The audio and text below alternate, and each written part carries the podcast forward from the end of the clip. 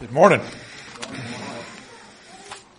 The first thing I could ask of you guys today, there's a couple things I need to ask for this uh, particular sermon other than prayer.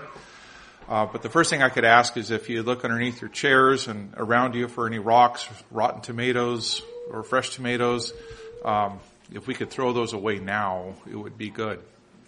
For the title of this message is the fourth God of the Trinity, and I don't want to be, uh, you know, thrown at. this morning, uh, I want to talk about this. I, I, I do want to share with you that as I as I sought the Lord about a month ago, because of Benjamin's and Susanna's wedding, I was asked to preach a while back, and I put it off because there was a lot of other stressors going on at the time. And I, but I was praying, I was prayerful. I said, Lord, what, what do you want me to say to the congregation? What message would you want me to bring? And uh, I, I kind of felt like the Lord said, "Well, I don't know about them, but I got something to say to you."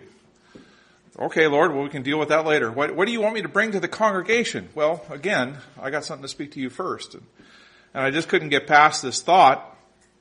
And uh, so in studying it out for you folks, I, I, really want you to know that I am speaking to myself. I, I, know that in somewhat of a degree I'm a bit of a hypocrite up here uh, and preaching on this particular topic.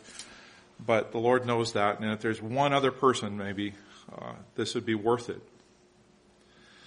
I want to talk about the little acknowledged, but sometimes experientially, the most powerful member, member of the Trinity. You all know the Trinity from years of sermons, from reading in the Bible, from understanding, uh, from the doctrines that we teach and preach and written are down. Uh, probably the best account from the Bible itself about the Trinity would be Jesus' baptism, correct? Uh, where Jesus was present, the Holy Spirit was present in the form of a dove, God the Father spoke from above. But there was this fourth member that was there at that baptism. And that's the member I want to talk about today. In some ways, this fourth member is more powerful than the rest, and in some ways not even in the same, same category. Though this person of the Godhead uh, cannot create mountains, it can make high places low and it can make low places high in our lives. It, it may not be able to kill a fig tree with a single word, but it can kill all the same, and it can give life and speak life in its own fashion. I say this God is powerful and in some ways more so than the rest of the Trinity, and I, I tried to look up information on the internet, and I was surprised to find how much information's out there about this fourth member. I mean, it is encouraged and and told how to foster and how to how to grow it in your life, and I, I was quite shocked. I thought I was the only one that had this unique idea. Apparently, I'm not. This fourth God, I believe, does hold more power over us than any of us know or expect or would even agree upon. The main power that it has is that it's natural for us to follow its voice, to follow its commands. The voice we naturally hear before the other God, the God of the Trinity. Before I get to share with you the power of this fourth person of the Trinity, let, let me first talk about how we recognize and how we interact with God, capital G or lower G. Worship is the main form of acknowledgement. The online collective, put it this way, worship is an act of religious devotion usually directed towards a deity. It may involve one or more of the activities such as veneration, adoration, praise, and praying.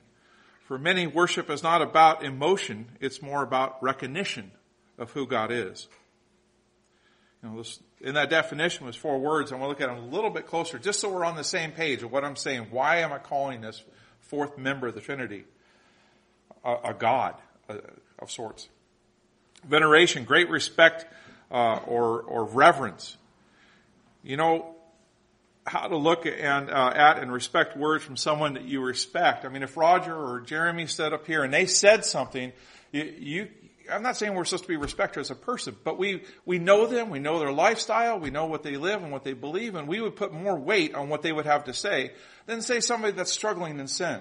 Somebody who's in actively in the world. I mean, their words may be full of wisdom and counsel, but do we weigh their words the same as somebody that we, we know? We, we have, we have a veneration. We have a respect.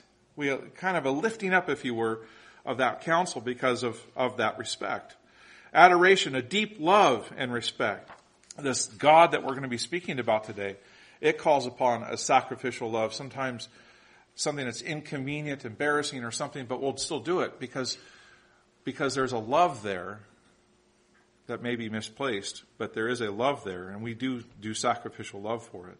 A praise, a positive pu- public affirmation, affirming, saying yes to, building up, an expression of approval or delight, a spoken focus.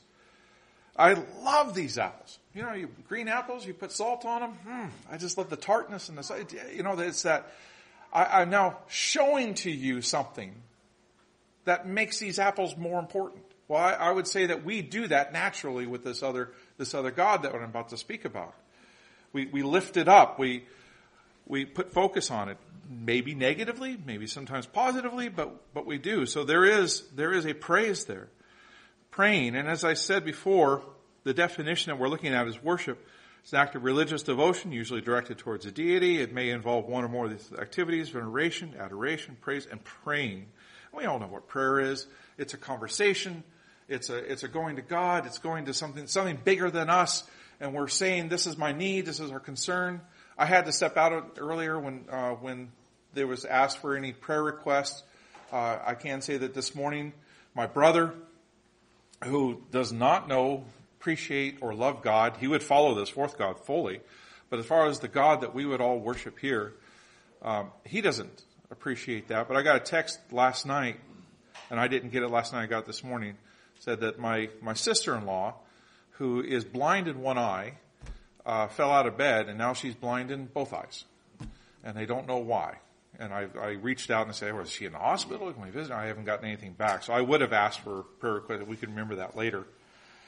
But praying is like I, I, I don't know what to do with this. I'm going to give it over to a deity, and I'm going to ask, or or it's all sorts of other forms of communication to this deity.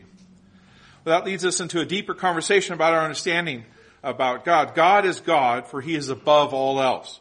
He is real and eternal. He created us. We did not create Him.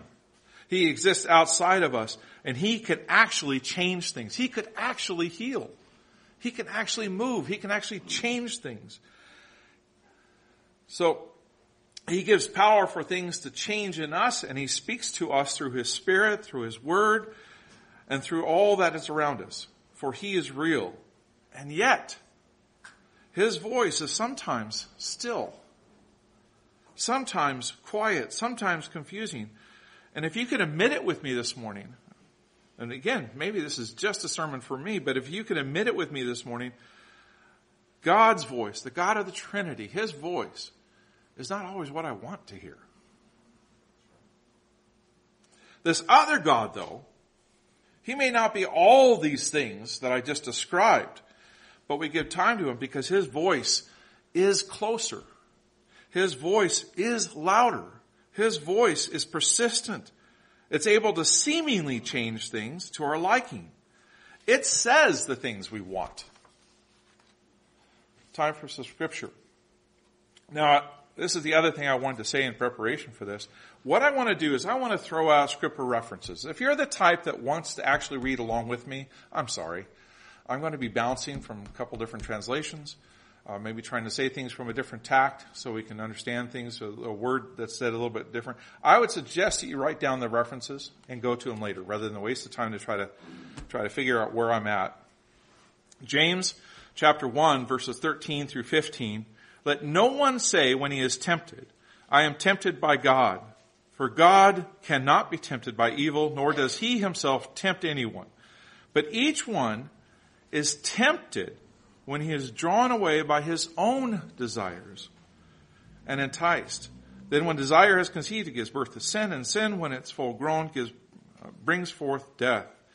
It's a familiar scripture to be sure, one often framed uh, in the conversations that we have uh, about how not to blame God for our temptations.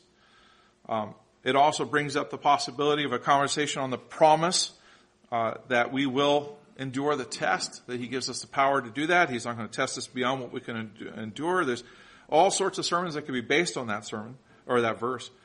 They're all good things to be talked about, but I don't want to miss the thought here of who owns the desire.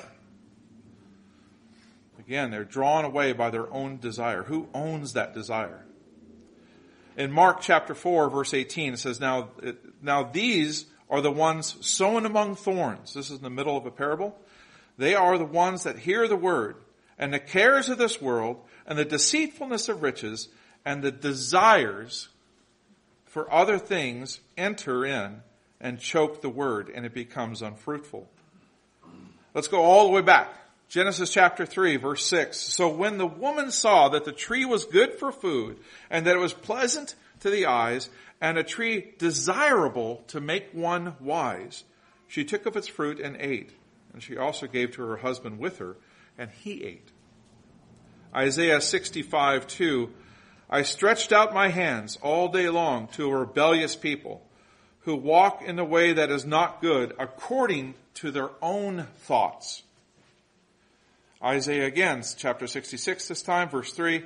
He who kills a bull as if he slays a man, he who sacrifices a lamb as if he's breaking the neck of a dog, he who offers a grain offering as he, as if he is offering swine's blood, he who burns incense as he is blessing an idol, just as they have chosen their own way, and their soul delights in their abominations, so will, I, so will I choose their delusions and bring their fears on them. Because when I called, no one answered. When I spoke, they did not hear, but they did evil before my eyes, and they chose that which I do not delight. There's a lot to be said about what I'm preaching about there in that verse. Jeremiah 17:9 says this, the heart is deceitful above all things and desperately wicked. Who can know it? Jeremiah 22:16 Josiah helped poor and needy people, so everything went well for him. Jehoiakim, what does it mean to know God? It means living right and being fair. What does it mean to know me? This message is from the Lord. Jehoiakim, your eyes look only for what benefits yourself. You are always thinking about getting more for yourself. You're willing to kill innocent people. You're willing to steal things from other people. Ezekiel 11:21. But as for those whose hearts go after their uh, detestable things and their abominations, I will bring their deeds upon their own heads, declares the Lord God. This is Zechariah 7, 3, or correction, 7, 8. When the word of the Lord came to Zechariah saying, Thus says the Lord of hosts, execute true justice, show mercy and compassion, everyone to his own brother. Do not oppose the widow or the fatherless, the alien or the poor. Let none of you plan evil in his heart against his brother. But they refused to hear. They shrugged their shoulders. They stopped their ears so they could not hear. Yes, they made their hearts like flint, uh, refusing to hear the law of the Lord and the words of the Lord of hosts that was sent by his spirit through the former prophets. Thus great wrath came from the Lord of hosts. You know, like so many things, I've been dancing around what I want to talk about today, about this fourth God. I've been kind of dancing around with some of these older verses. But like so many other things, Jesus gets right to the heart of the matter. So let's, let's turn here now, or let's think, or listen, um, to something in the New Testament. This is Mark chapter 7, verse 20. And he said, what comes out of a man, that defiles a man. For from within, out of the heart of man, proceeds evil thoughts, adulteries, fornications, murders, thefts, covetousness, wickedness, deceit, law, uh, lewdness, an evil, an evil eye, blasphemy, pride, foolishness.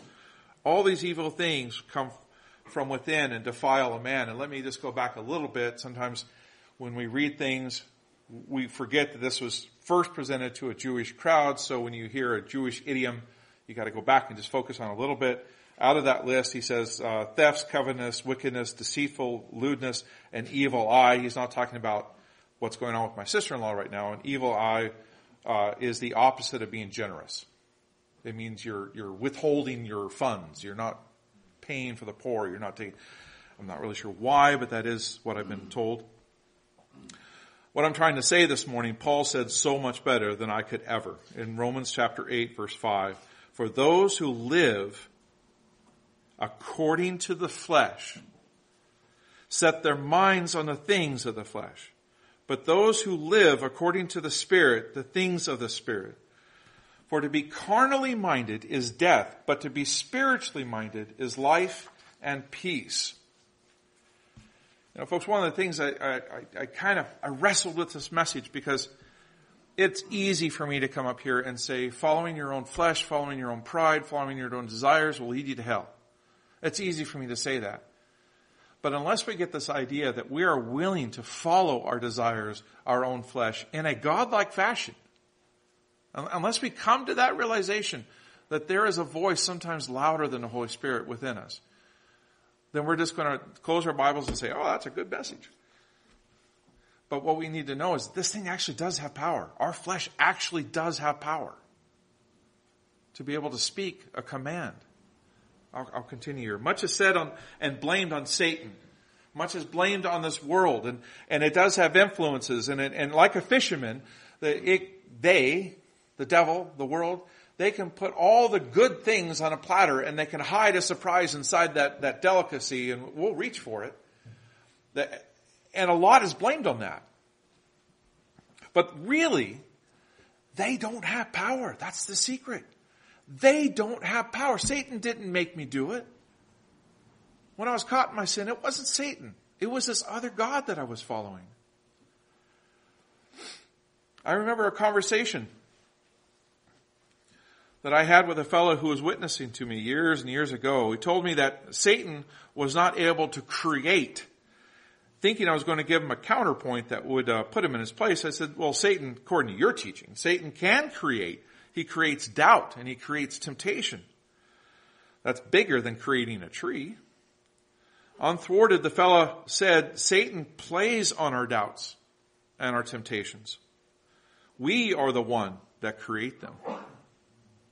And I never thought about that very much until working on the sermon. Really, Satan and the world is God's problem. The real God of the Trinity. I found a writer that put it this way in an article. The article's title is, is this, and again, this is, this is old teaching, but it, it sometimes has to be thrown out there because the world uh, has confused the church greatly over this issue. The title of this article I'm going to read from now. It says, Satan is not an evil God who rivals God's power. Some religious traditions around the world have held that the existence of two separate, supreme being deities, a good God and an evil God. These two gods are set in opposition against each other and often break out in fights that impact the world. Unfortunately, this belief has often spilled over into Christianity, so Satan is given a godlike stature. People can, uh, people often believe that Satan could rival God in his power and is on equal match.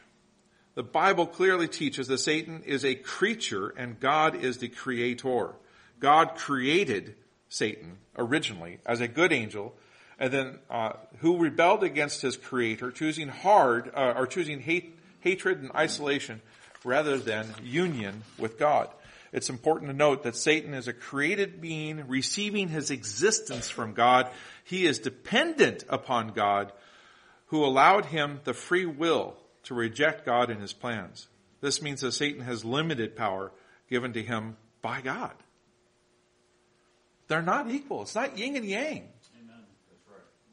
Satan doesn't have power over you until you give it to him, and that happens by way of this fourth God I want to talk about. This, this flesh in us, this will. Satan can whisper. He can even speak out loud as he did with Eve. But it was, it was the permissive will of Eve, her flesh that received the temptation and internalized it. God's gift of free will will always allow room for our flesh to reason and suggest and even command. You know, most in this room have never had to, had to deal with addiction. I, I would hope, I would, I would think that most of you have not had to put down the pipe or put down the bottle or put down whatever. But I can tell you, I have. I've wrestled with addiction. And I can tell you that there is a command in flesh. There's no reason, there's no trick or strategy that can stop the overwhelming command of the flesh to a fleshly person. It is as, as if, it is as if a voice of God has spoken. Once that thought comes, I am, I am under its command. If I live in the flesh.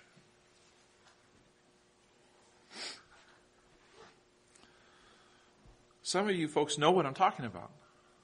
Maybe you're not willing to share it publicly. Maybe, maybe it's something you're struggling with. Maybe it's gambling or gossip or lust or some secret thing.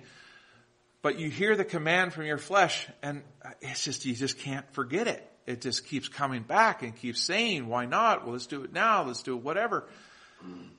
It, it's a drive. Romans 7:15 says this, I don't understand why I act the way I do. I don't do the good I want to do, and I do the evil I hate. And if I don't want to do what I do, that means I agree with the, I agree that the law is good. But I am not really the one doing this evil. It is sin living in me that does it. Yes, I know that nothing good lives in me. I, I, mean, nothing good lives in the part of me that is not spiritual. I want to do what is good, but I don't do it. I don't do the good that I want to do. I do the evil that I don't want to do.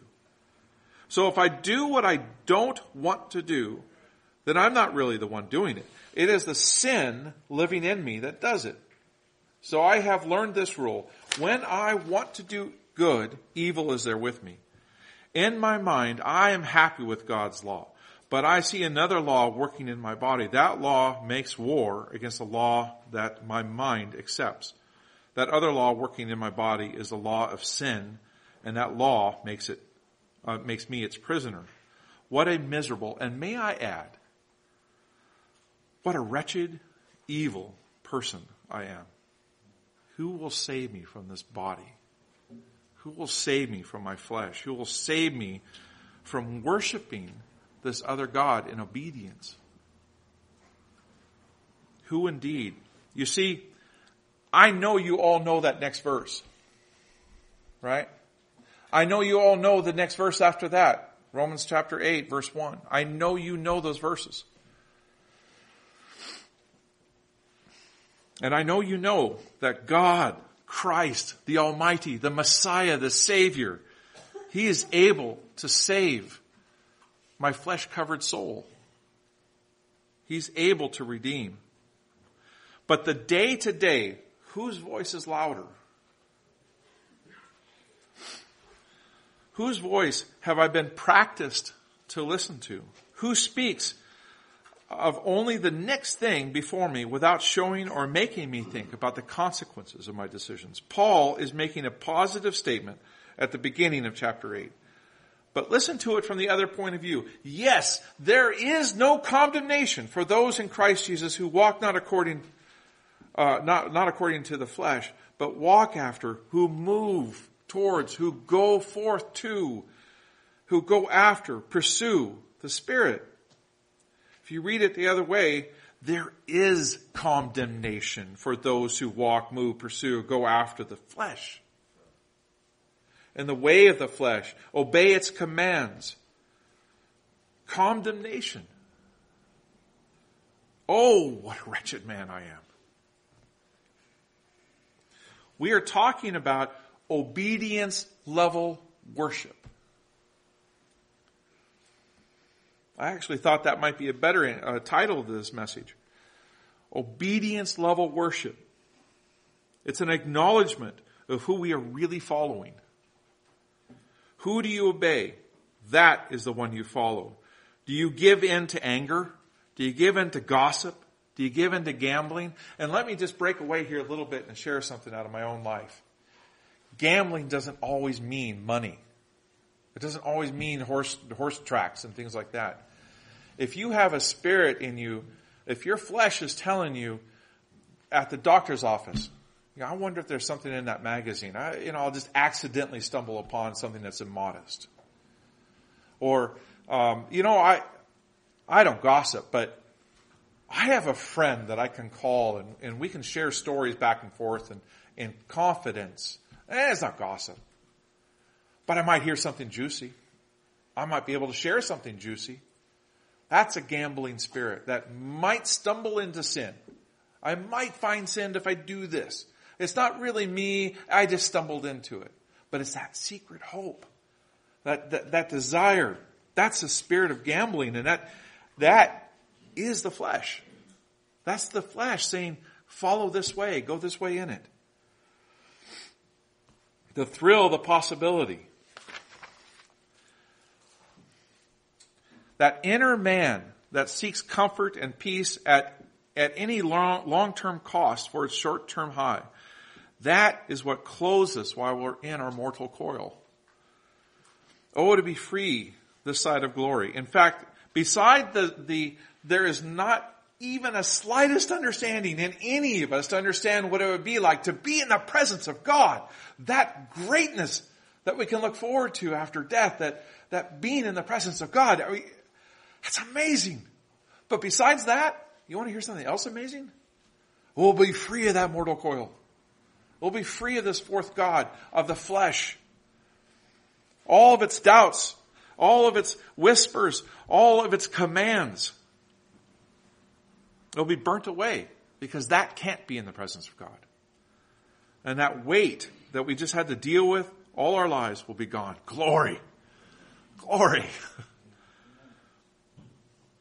but if we do not learn to deal with this close confident now, then as Paul says it, it will lead us to death. We won't have that glory. We won't be in the presence of God in that fashion. Zac Poonen shares a story about a man who lived during probation, or uh, prohibition.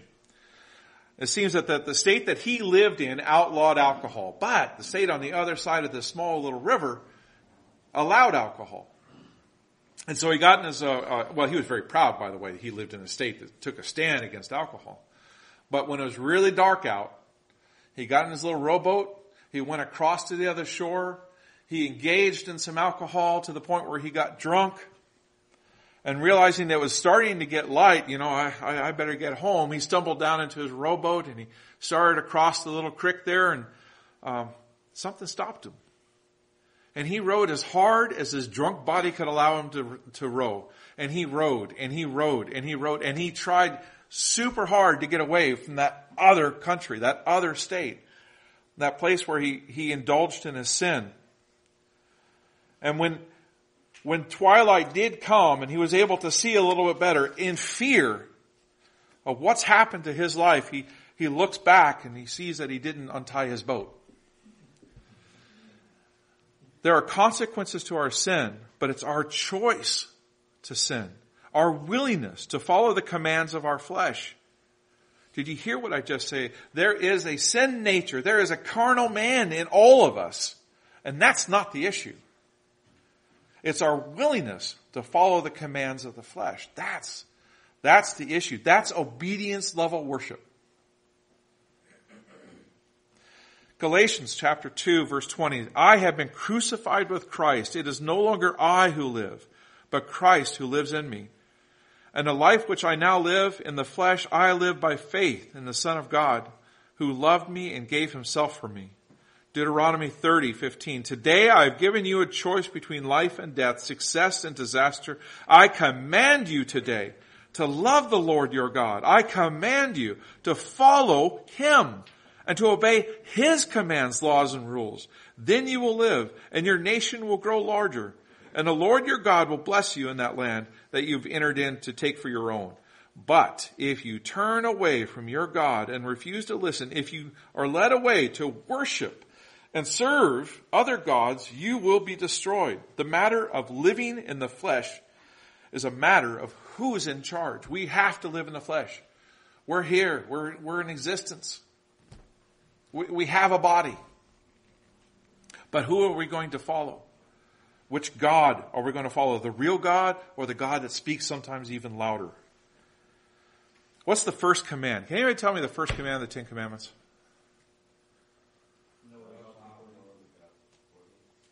have no other God before me. When we worship and obey anything other than God, it is no little thing. This is a verse out of Jeremiah chapter 2, verses 4 and 5. Hear the word of the Lord, O house of Jacob, and all the families of the house of Israel. Hear and just get a glimpse of God's heart here.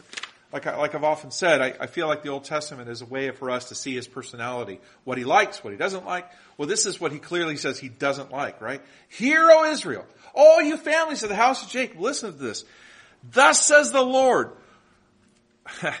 this is, this is God's personality. Don't, don't listen to this as, oh, you know, from the Old Testament. This is God's personality, right? Hear this, families of Israel. He says this, thus says the Lord, what injustice has your fathers found in me that they have gone far from me, have followed idols, and have become idolaters? You know, God takes it personally. It's not that he, he takes it religiously. He takes it personally when we follow a different God other than the real God that we have said we're going to follow. He takes it personally. When we give obedience level worship to something else other than Him, you know, wait a minute, Bob. You, you keep referring to this fourth God. No one here believes that our flesh is God. There is but one God. And if I haven't been clear, for forgive me, I only refer to the little g God we have all followed because we all follow it. Our flesh calls the shots way too often. Our actions demonstrate our belief. I once heard Paul Washer say that the New Testament says that we, that we are, we're not going to be judged on the law because Christ took it upon his shoulders. That's the teachings of the, of the New Testament. There's, there's these commands that we found, we are found guilty, but Christ took the blame, and so we're not going to be judged. But what Paul Washer says is this. He says, we would all fail. if it was a big scale and we were sitting on one side and the, and the Ten Commandments or God's laws were on the other side, we, we would all fail. But it would be an easier thing to fail that test than if we were on one side of the scale and Jesus was on the other. Jesus said in, in John chapter 4, verse 34, Jesus said this, My food is to do the will of him who sent me and his work, to finish his work. As if he's saying, my substance, my substance, the, the thing I live for and gives me energy to do is the Father's will. That's what I live to do. That's why I exist. What tastes good, what, what, what gives him uh, a, a desire to go to the next step is, is doing the Father's will. You know, for me, all too often, I follow after what's convenient, what tastes good, uh, what will keep me in favor from those around me, what will keep my reputation. It's all about me, my and mine. Right? It's not about fulfilling the Father's will. I'm going to be embarrassed if I go talk to that man and give him a track. I, that's not the Father's will. That's, that's my God that I'm following. The wrong God. Our actions demonstrate what we really believe. Do we really believe what the Bible has to say? Paul Washer's illustration there, he's saying, I would rather be compared to the Ten Commandments and fail than to be compared to, to Jesus. And yet the New Testament says that we are every day to be more like Jesus. Really? Where does it say that? Well, 1 John 2, I'm just going right through these. 1 John 2, 6, Whoever says he abides in him ought to walk in the same way in which he walked. 1 Peter 2:21. For to this you have been called, because Christ also suffered for you, leaving you as an example so that you might follow his steps. 1 Corinthians chapter 11 verse 1. Be imitators of me as I, I am of Christ. Ephesians 2, 1 through 2. Therefore be imitators of God as beloved children and walk in love as Christ loved us and gave himself up for us, a fragrant offering and a sacrifice to God. Ephesians 4 verses 22 through 20, uh, 22 through 24 to put off your old self which belongs to your former manner of life and is corrupt uh, through deceitful desires and to be renewed in the spirit of your mind and to put on the new self created after the likeness of God in true righteousness and holiness. Our old self will not die, but constantly calls, constantly whispers. How do we deal with that? Do we obey it in obedience level worship? Or do we say, what does the real God have to say about that desire? Is this line up with God's language? Does this line up with God's heart? What am I actually following? No condemnation for those in Christ Jesus. Oh, but the judgment that falls on those who are in another God. Who follow the old man, the flesh. It is not a matter of going back to the shore and untying the rope for that poor fella. He needs to go back daily and cut down the tree. There can't be a place that he can moor his boat to. It's not a salvation by works, but we are to be working every day harder and harder. And it's a joy. It's a, it's a different type of work. It's not, it's not like pulling the green chain on a, on a mill. It, it's a different type of work, but it says here in Romans 8:12, therefore brethren, we are debtors, not to the flesh to live according to the flesh. We're debtors. Debtors work to pay off their debt.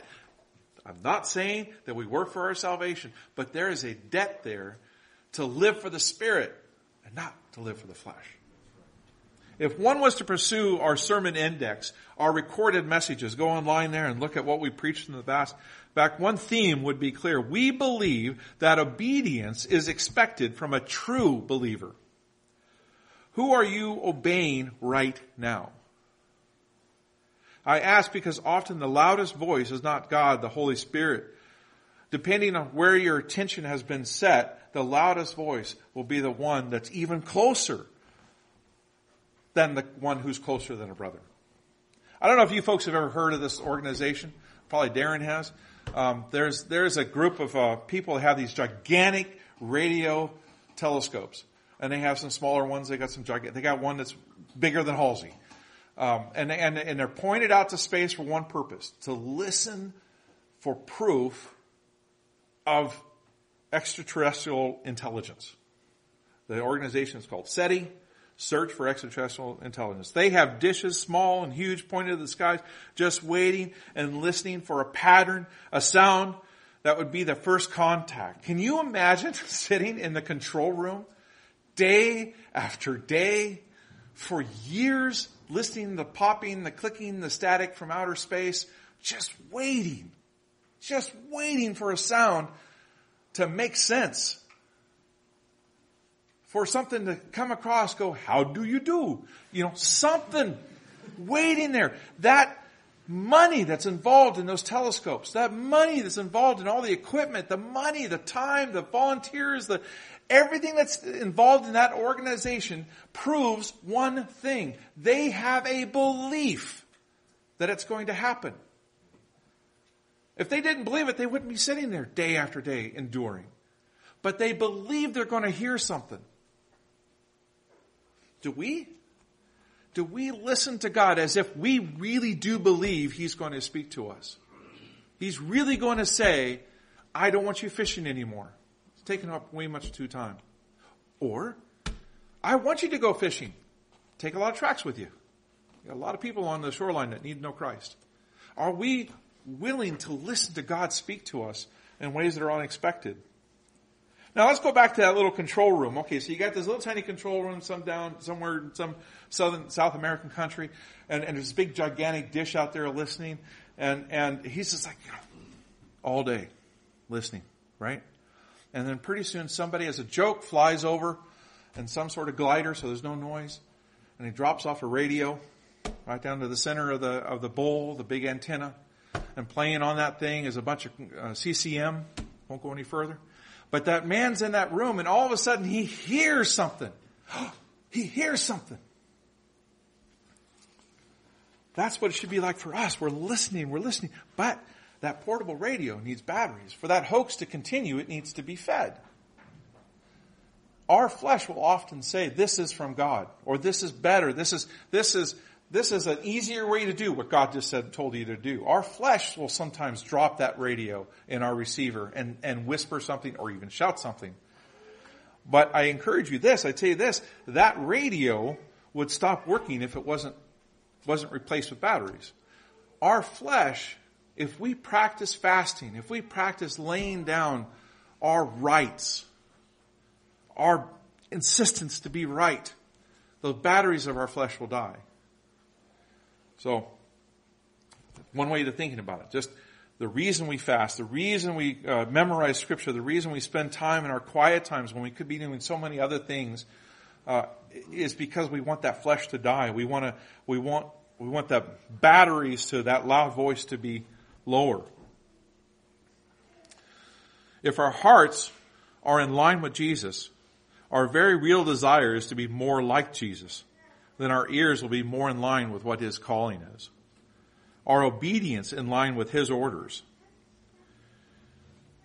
Listen, the point of this sermon is you can't, I can't claim the very real promise of God that I stand not condemned if I'm walking after the flesh.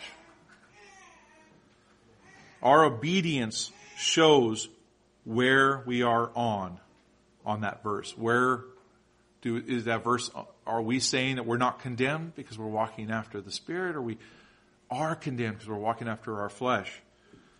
What do we do? What, what do we obey? Do you remember what I said earlier? That we show devotion in our respect. Uh, in Proverbs 8:13 it says this, to respect or to fear the Lord means to hate evil, hate pride and boasting, evil lives and hurtful words. Are we there? Who are we respecting? God or, or flesh when somebody cuts us off in traffic and we're alone in the car? Someone does a, a brake check to those CC, uh, commercial drivers in here. I just had a driver come in the office the other day. And he was fit to be tied. And I looked up the camera and sure enough, some van got in front of him and deliberately tried to cause an accident. Three times slamming on his brakes, just, just a few feet. He was so angry. I should have asked him, did you pray for the guy? I, I didn't. Who are we following? Idolatry occurs when we try to fashion God into our image. We are being like God. Adam and Eve ate the fruit believing in action that they knew better than what God did. They followed their own commands. And that's where we are today. Zac Poonen also shared this thought. People used to think that the earth was the center of the universe. And that threw off all sorts of mathematical calculations. It threw off what they, they knew. It's like, well, I can observe this being spun this direction. I can observe that being spun that direction. And that doesn't make sense if we're the center. But somehow it just has to, and then, and then you have Galileo stepping forward and going, here's the evidence that we're not the center. And oh, okay, that all makes sense now. Now I get it. There's so many things in our own lives that don't make sense. They don't work out right because we do believe we're the center. We, our flesh is the God that's calling the commands. But when it's pointed out, when we realize, when we go to the Lord and go, I've been living for myself in this area of my life or in this area, let's just face it folks, all my life I've been living as the center of my life all the things that don't make sense, why they're not working out for you, will all of a sudden start making sense. Oh, that's why that happened. That's why I got into that addiction because I was saying yes to my flesh way back then over this. And I slowly got to this. Now that makes sense. If you, one other way to, to listen to God and to know God's voice is, I, I, the first house that my wife and I worked on as a rental, uh, the first flip that we did on a house, uh, I can remember vividly she uh, put on a cassette tape of listening to uh, Michael Pearl. We listened to a couple of his sermons, but mostly the letter bag thing where he's answering people's letters. And I got his voice in my head. It's Michael Pearl. You know him. If you ever listen to Michael Pearl, you know it's Michael Pearl. But now I read his uh, uh, No Greater Joy magazine. I can hear his voice. I can't get his voice out of my head. I read his words. That's his voice. It used to be a radio pastor, used to listen, J. Vernon McGee, and and he has a very southern draw. He has a very gravelly voice, or did. He's long since dead, but. If I read, he has a commentary out, and every now and then I'll go to it. I don't recommend it. He's a strong dispensationalist. But if I read any of his words, I hear his voice. I can't, I mean, I haven't listened to this guy in years. I can hear his voice because the way he wrote is the way he talked. Same thing with uh, Denny Kenaston. The same thing with uh, uh, Dr. James Dobson. If you ever read his stuff, it's like he's speaking in my head. these words are, are, are resounding. If the opposite is true, if you get into the ha- habit of reading God's word and, and digesting it, and then you can hear the clear difference between your flesh and God's voice. Because this is His voice. Even if it's Leviticus, even if it's I, some some book you just don't get, there is there is a voice of God in those words. They don't return void. Thank God for the uh, George's message this morning, or, or his uh, work with the children. That's exactly. Was sitting there going, "Yes, God's voice will not return void." There's this thing. Um, with every obedient step we take to follow our flesh, we have set up places of worship in our heart.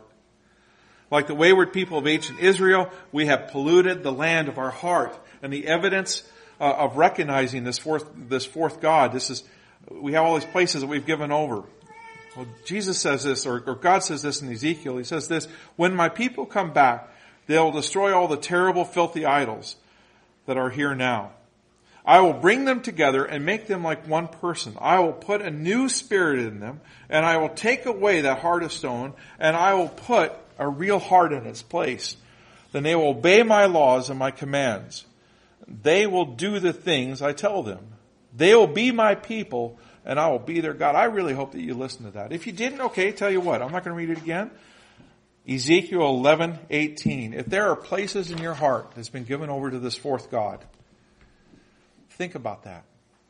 He says he's willing to come into the land and he's, he wants to see you take down those idols. And when you do, He'll replace that heart that so easily goes after the flesh with His Spirit.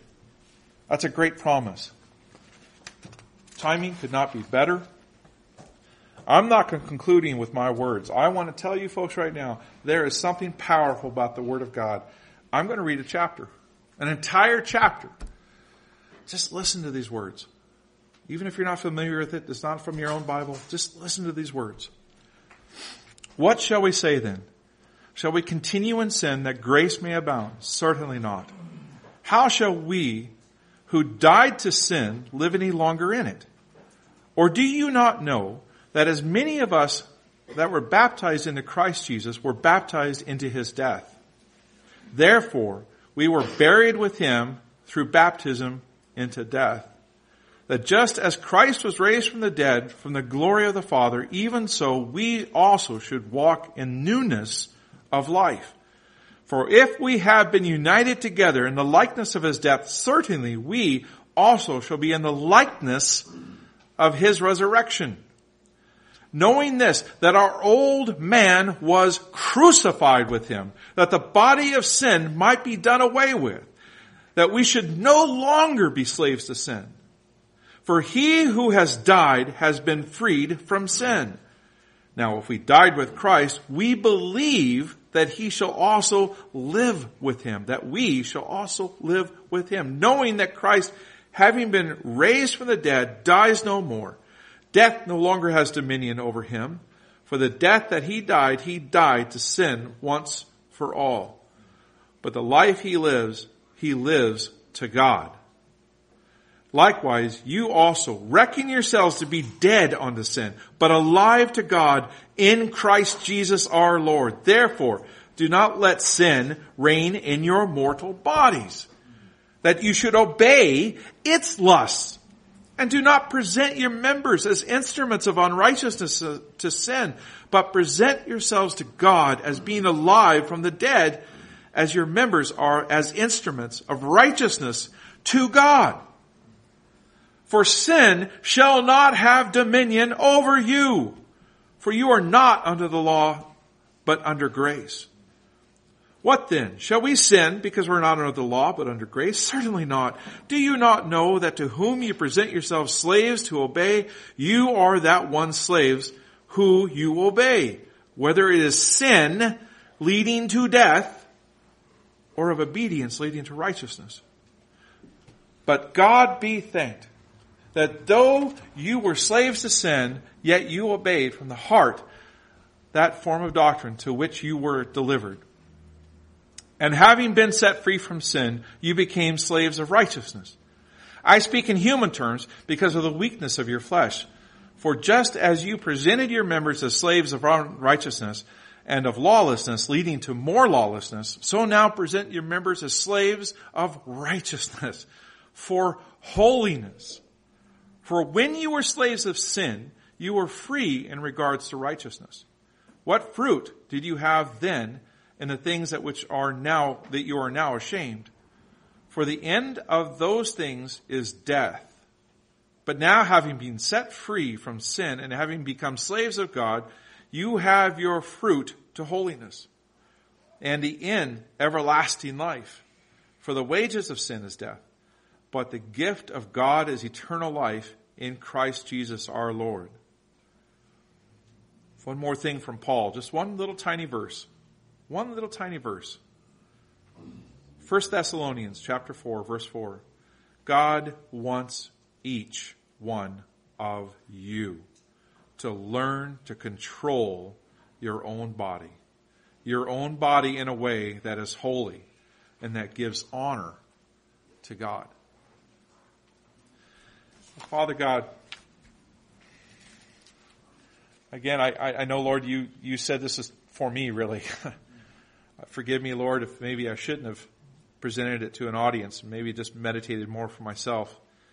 Lord, I repent of those decisions that I have made, those little places of worship that I put in my life to obey my flesh. Lord, I ask that you continue to reveal those areas. You, you help me, Lord, with those things that I have the right to do, to eat, as an example things that I may have a right to do, but am I following my flesh or am I following my Lord, my real God, the God that really can change things? Lord, I repent of making my flesh God. I repent of following the flesh when I should be following you.